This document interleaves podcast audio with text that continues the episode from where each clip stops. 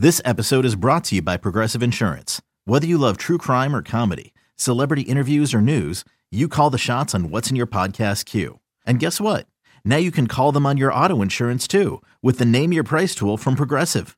It works just the way it sounds. You tell Progressive how much you want to pay for car insurance, and they'll show you coverage options that fit your budget. Get your quote today at progressive.com to join the over 28 million drivers who trust Progressive. Progressive Casualty Insurance Company and Affiliates. Price and coverage match limited by state law. The Rays looking to snap a five game skid, taking on the Orioles, and the dugout of Tampa Bay still pumped up and ready to go despite the losing streak. Pick up the action in the second, bases loaded. Mallex Smith facing Wade Miley. And there's a line drive base hit into center. Another hit against a left hander. Souza scores. The Rays take the lead. Fly ball back into deep center field. Jones will go back deepest part of the park, and that one's gone. A 1-0 pitch, and boy, did he get hold of that one. Throw swung on and missed, and that was a big league changeup. He had Trumbo well out in front of the pitch that ended up in the middle of the plate. That's Depp. Here now the pitch swing and a miss. He struck him out on a curveball down. I hesitate to mention it, but he does have nine home runs. The pitch, swing ground ball, left field base hit. Here comes Schoop to score. Mancini to third, and he will score. Two-run single Castillo. It's a one-run game. Colomé ready to go in his first pitch to Trumbo. Swinging a ground ball toward short. Hechavarria down to an E. Goes to second with it.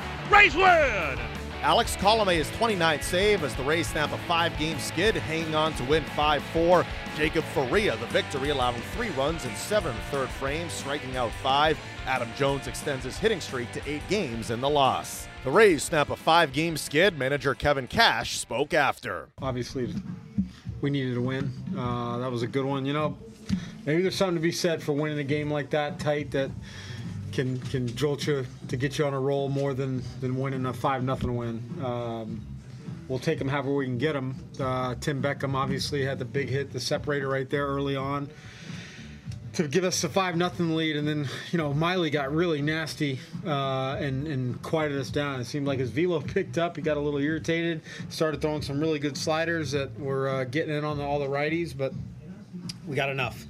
Uh, Jake Faria provided everything and more than you know what we needed. There wasn't really any trouble except for the one bases loaded situation. Other than that, he. Uh, you know, I know there were some, some loud outs, but but they were outs. Uh, we were pretty well positioned tonight. So, uh, and then at the end of the ball game, you know, Tommy's been so so good for us, so key.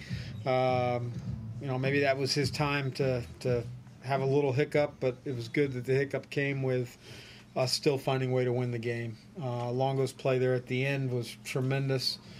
Uh, very Manny Machado esque. So a lot of good things. Ultimately, we uh, we got to win.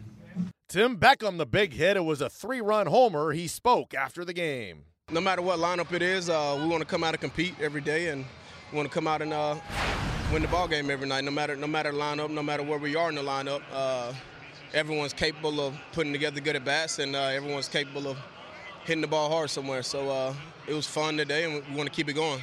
Up next, the series against the O's concludes on Wednesday with Alex Cobb on the hill.